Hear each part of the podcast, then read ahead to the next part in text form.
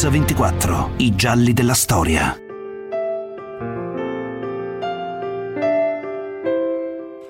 Bentornati all'ascolto di Mix 24. Stiamo raccontando l'incubo della finale di Coppa dei Campioni del 1985 in cui sono morte 39 persone. È un momento di grande confusione e bisogna decidere se giocare la partita oppure no. Intanto i superstiti continuano a vivere il loro dramma.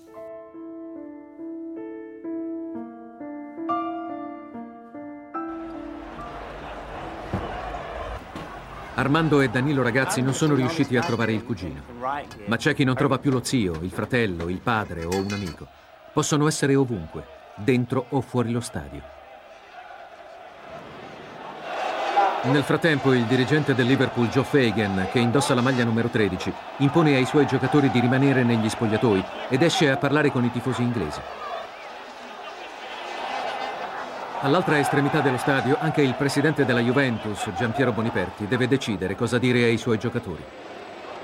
Mi sono preoccupato che i giocatori non fossero al corrente di quello che, che succedeva nel, nel, nel, eh, in tribuna oppure là, nella, nella, famosa curva. E, e allora sono andato subito dall'allenatore, ho avvisato l'allenatore, il medico, e ho detto qui non deve entrare nessuno, chiudiamo la, cosa perché bisogna, prendiamo la scusa che bisogna essere riservati, eh, noi che bisogna pensare alla partita e tutto. Già pochi minuti dopo la tragedia, negli spogliatoi della Juventus, si sono riversati i tifosi fuggiti dal settore Z. I giocatori, sconvolti, decidono di uscire e parlare ai tifosi. Era bellissimo perché era la prima volta proprio che li vedevo, diciamo, a tu per tu. C'era solo una rete metallica che me li divideva, però era brutto io e tantissime altre persone abbiamo detto che c'erano dei morti, di non giocarla quella partita lì, di fare di tutto di non giocarla. Noi siamo usciti tutti, noi dirigenti e giocatori, per capire cosa succedeva. Eh, venivano lì questi tifosi che avevano invaso il campo e sono arrivati lì e ce n'era uno tutto rotto, aveva il sangue così che piangeva, diceva Francesco, io mi chiamo Francesco, Francesco ci sono dei morti è successa una tragedia. E l'altro vicino che diceva Francesco, chiamaci, fagli fare l'autografo, dai, vediamo, perché non si capiva bene la situazione, capito? Questo contrasto è stato terribile per me.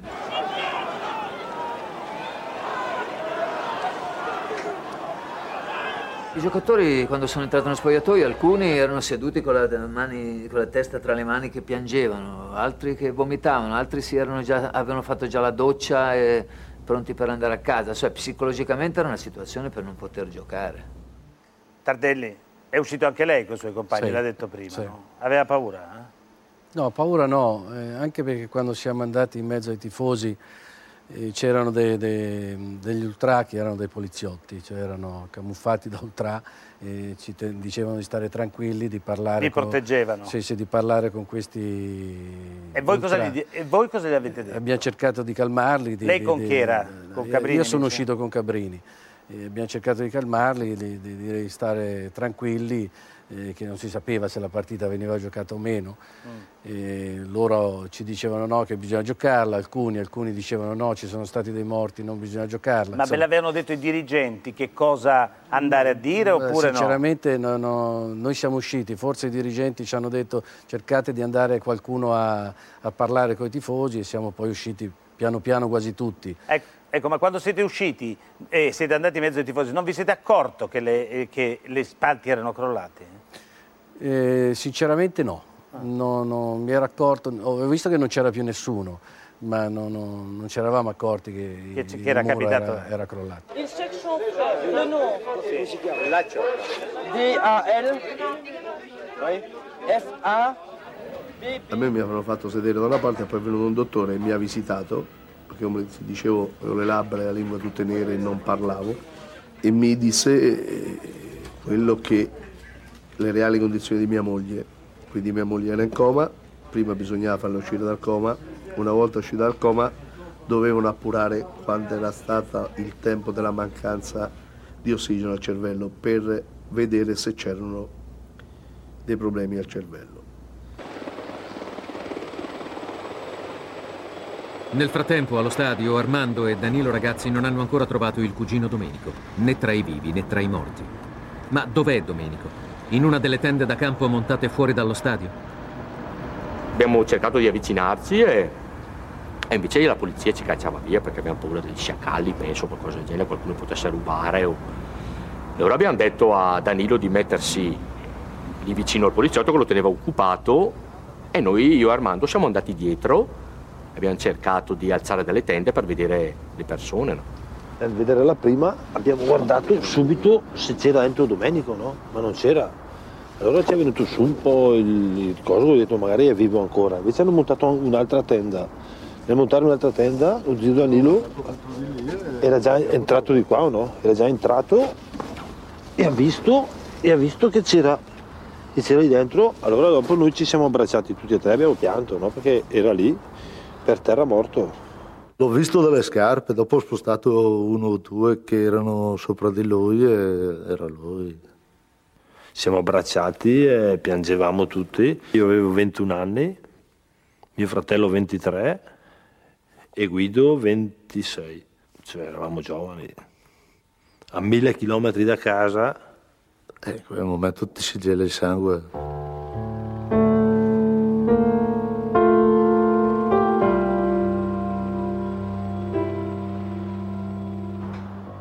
E siamo stati lì a 5 minuti. E poi abbiamo deciso qua, ragazzi, bisogna andare a avvisare qualcuno, dobbiamo far sapere a casa che, che, è successo, che è morto Domenico, che noi ci siamo ancora, cioè qua adesso dobbiamo far sapere qualcosa a casa perché ci avranno visto in televisione, penseranno il peggio. Abbiamo detto andiamo a suonare a qualche campanello, ci sarà qualche famiglia che ci capisce, che ci comprende, nessuno, nessuno ci ha aperto. Non riuscivamo a telefonare, allora siamo andati verso la macchina verso la macchina l'abbiamo trovata, però ci siamo accorti che la macchina, però le chiavi non ci sono, le chiavi chi ce le ha? Le avrà Domenico in tasca. Allora io mi sono fermato lì alla macchina e Danilo e Armando sono tornati indietro. Io il coraggio non ce l'avevo per entrare. Entra mio fratello, ma lo fermano, lo fermano i gendarmi, dicono, cioè nella loro lingua che non può entrare, insomma, gli fanno capire. Allora lui, mio fratello, eh, inizia a spiegarci chiavi, chiavi in macchina il fratello va dentro, prende le chiavi, non so se gli dà un bacio, quello non me lo ricordo, esce con le chiavi. E lì andiamo verso la macchina ancora perché lì i morti li stanno caricando per portarli via all'obitorio. I ragazzi, insomma, si rimettono in viaggio verso l'Italia. Via da quello stadio maledetto, dove nessuno ha ancora preso una decisione e nessuno sembra comportarsi in modo ragionevole. Chiunque può essere un nemico o un alleato. Due ore dopo gli incidenti e i morti, la riunione nella sala VIP continua. Improvvisamente il ministro italiano, De Michelis, con voce ferma in francese disse «Ma chi è che comanda qui?» Calò un silenzio generale. Il sindaco accanto a me si girò e mi indicò dicendo «Lui, il generale». E io ho detto subito «La partita si deve giocare». Poi ho aggiunto Prima però mi dovete dare il tempo necessario per far arrivare altre forze di polizia. Risposero che andava bene e così la partita è stata giocata. Alla fine la decisione è stata presa. È più sicuro giocare la partita che evacuare la folla.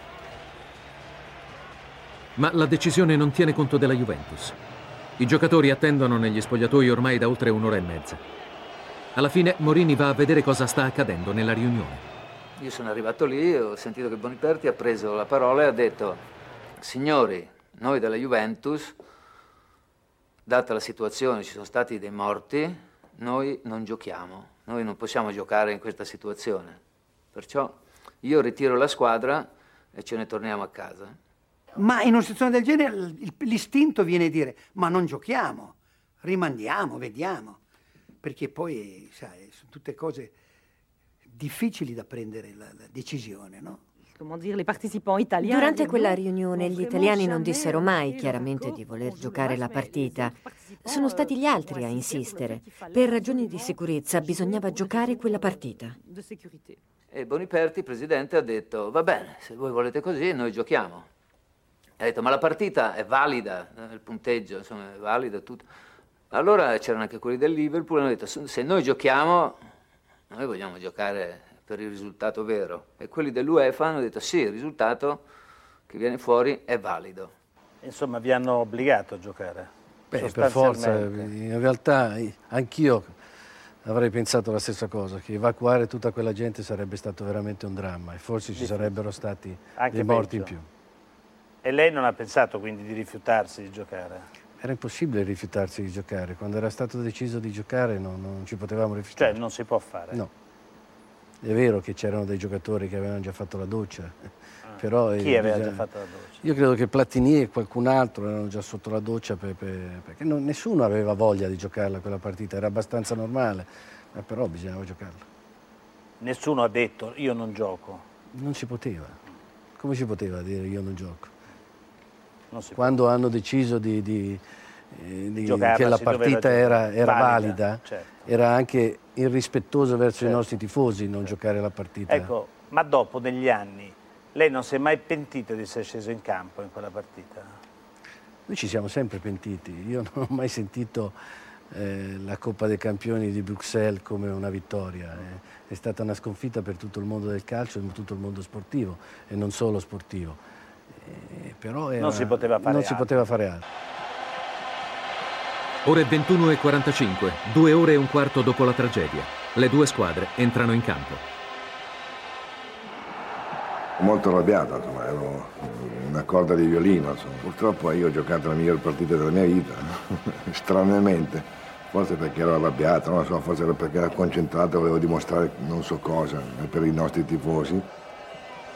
Volevo vincere per, per il pubblico, per, per, la nostra gente. È normale che se devi giocarla la, la giochi alla morte, nel senso la giochi per, per un qualcosa, non tanto per la coppa stessa, ma credo che la giochi per,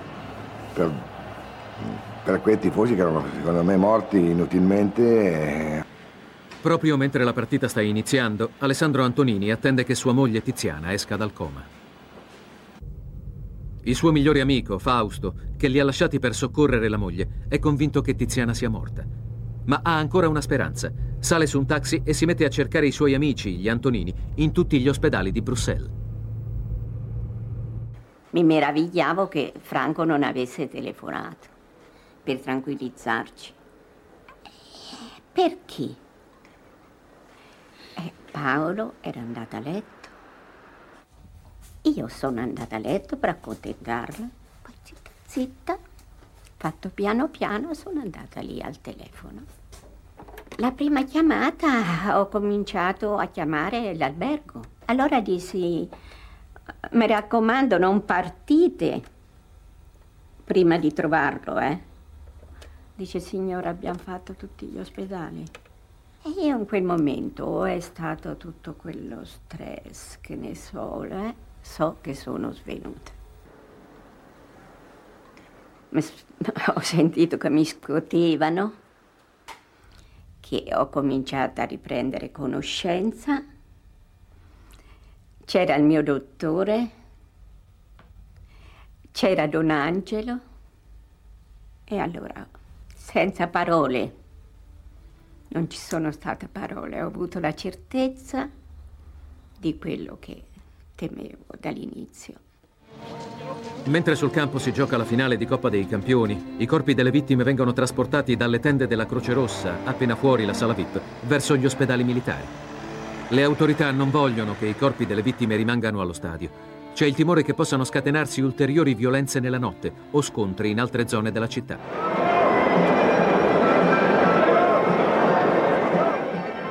Il primo tempo della partita finisce sullo 0-0. Viene suonata della musica. Tre ore dopo il crollo del muro nel settore Z, lo speaker dello stadio legge l'elenco delle persone scomparse. Giurgeni Sana, Mazza Franco, Montanari Claudio. Feel io credo che si sarebbe potuto trasmettere un annuncio per comunicare che era accaduta una tragedia, che alcune persone erano morte o erano rimaste gravemente ferite e che in segno di rispetto la partita non si sarebbe giocata. Per questo motivo gli spettatori erano pregati di lasciare lo stadio in modo calmo e ordinato. Io credo che l'avrebbero fatto. Secondo me, date le circostanze di quel preciso momento, era necessario giocare, ma credo che fosse fondamentale anche in un senso più generale, per dimostrare la solidità di queste manifestazioni europee. Era importante dare un senso di continuità, ma anche andare avanti rapidamente e dimostrare che questo sport ha un futuro.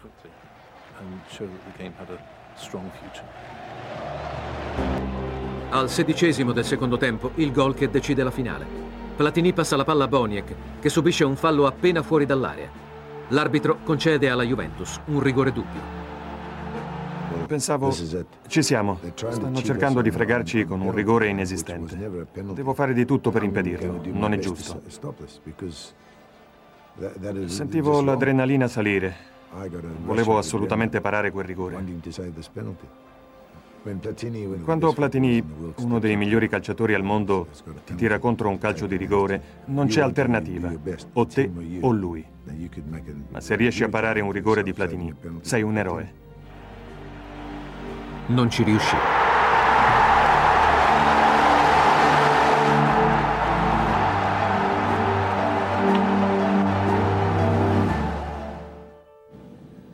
All'ospedale Alessandro è in attesa di notizie. Dallo stadio si sentono le urla dei tifosi. Se i suoi occhiali non si fossero rotti negli scontri, potrebbe persino vedere le luci dello stadio. Così, senza occhiali, riesce appena a vedere il taxi che arriva, con a bordo il suo amico Fausto. Ha chiamato un dottore, si è presentato dicendogli che era un dottore anche lui e poi sono entrati lì dentro. Mi ricordo che io avevo i miei occhiali che una lente era rotta. Mi chiamò e mi disse andiamo da tua moglie. Andammo da Tiziana e mi invitò a stringergli la mano, io gliel'ho stretta, lei ha aperto gli occhi, mi ha fatto cenno con il dito che cosa avevo fatto a uno degli occhiali. Questo significava che non aveva avuto danni al cervello, che era uscito dal coma e quindi... Quel calcio di rigore decide il risultato finale. Tre ore e mezza dopo la morte dei 39 tifosi, la Juventus batte il Liverpool 1-0 per la prima volta nella sua storia ha vinto la Coppa dei Campioni.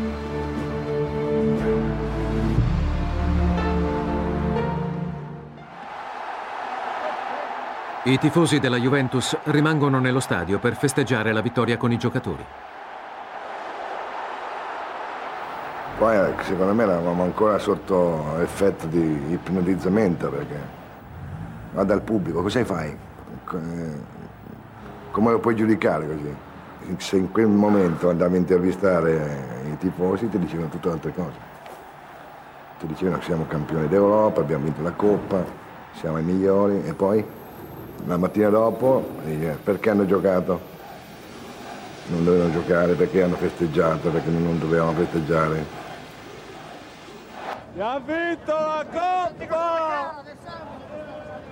Inglesi animali! Assassini! Assassini! Assassini! Ecco, ma era proprio necessario andare a festeggiare dopo, dopo la, la, finale con, sotto la curva? Non dovevamo farlo, non dovevamo farlo, l'abbiamo fatto e sinceramente in questo momento chiedo scusa. Ma ve l'avevano chiesto? No, i tifosi non è che ce l'avessero no, chiesto, però no, i dirigenti non ci avevano chiesto niente. I tifosi ci avevano chiamato sotto la curva e ci siamo andati e in quel momento probabilmente sembrava giusto festeggiare, certo. anche se sinceramente noi non sapevamo grande, la grande tragedia, il livello proprio il livello della, della tragedia. tragedia, ma in questo momento chiedo scusa. Ecco, ma in qualche modo quello che è successo lì all'Aisel ha segnato la sua carriera di calciatore e di allenatore dopo o no? Ma io sono sempre stato uno che eh, non ha mai voluto lo sport così, ha sempre cer- cercato di lottare contro quelli che hanno creato sempre dei problemi negli stadi. L'ho anche pagato perché non mi hanno mai amato né come calciatore né come allenatore. Io cerco sempre uno sport più pulito, il calcio è, purtroppo sarà sempre così, e se non prenderemo dei provvedimenti veramente forti non, non ci sarà mai un rimedio. Ecco, ma oggi che cosa le resta di questa partita? Adesso niente. Queste riflessioni amare? Adesso niente. Ecco, per loro, per i protagonisti della nostra storia, che cosa è rimasto di quella tragedia? Tutti noi, forse non tutti, ma sicuramente molti, io incluso, abbiamo comportamenti istintivi. Reagiamo in modo emotivo, invece di pensare alle conseguenze delle nostre azioni. Così, per quanto posso, evito di trovarmi in situazioni conflittuali. e spero di riuscire a rimanerne alla larga.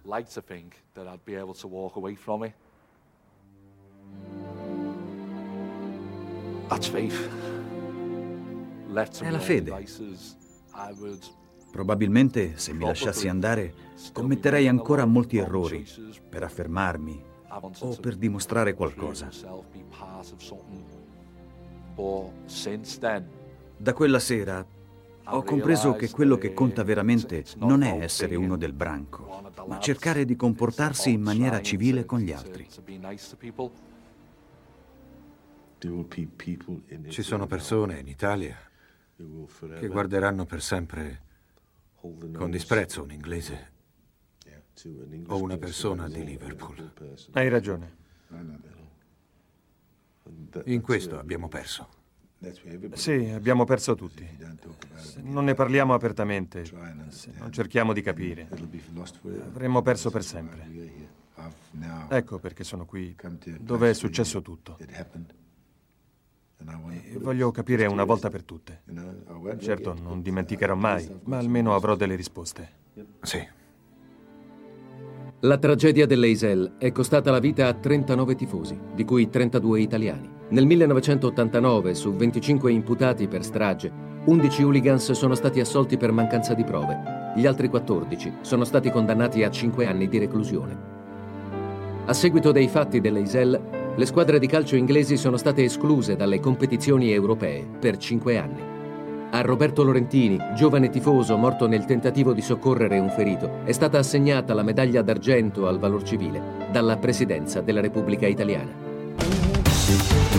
Hanno collaborato ai gialli della storia Francesco Anzalone e Antonella Migliaccio. Le puntate di Mix 24 si possono riascoltare sul sito www.radio24.it nella pagina dedicata a questa trasmissione.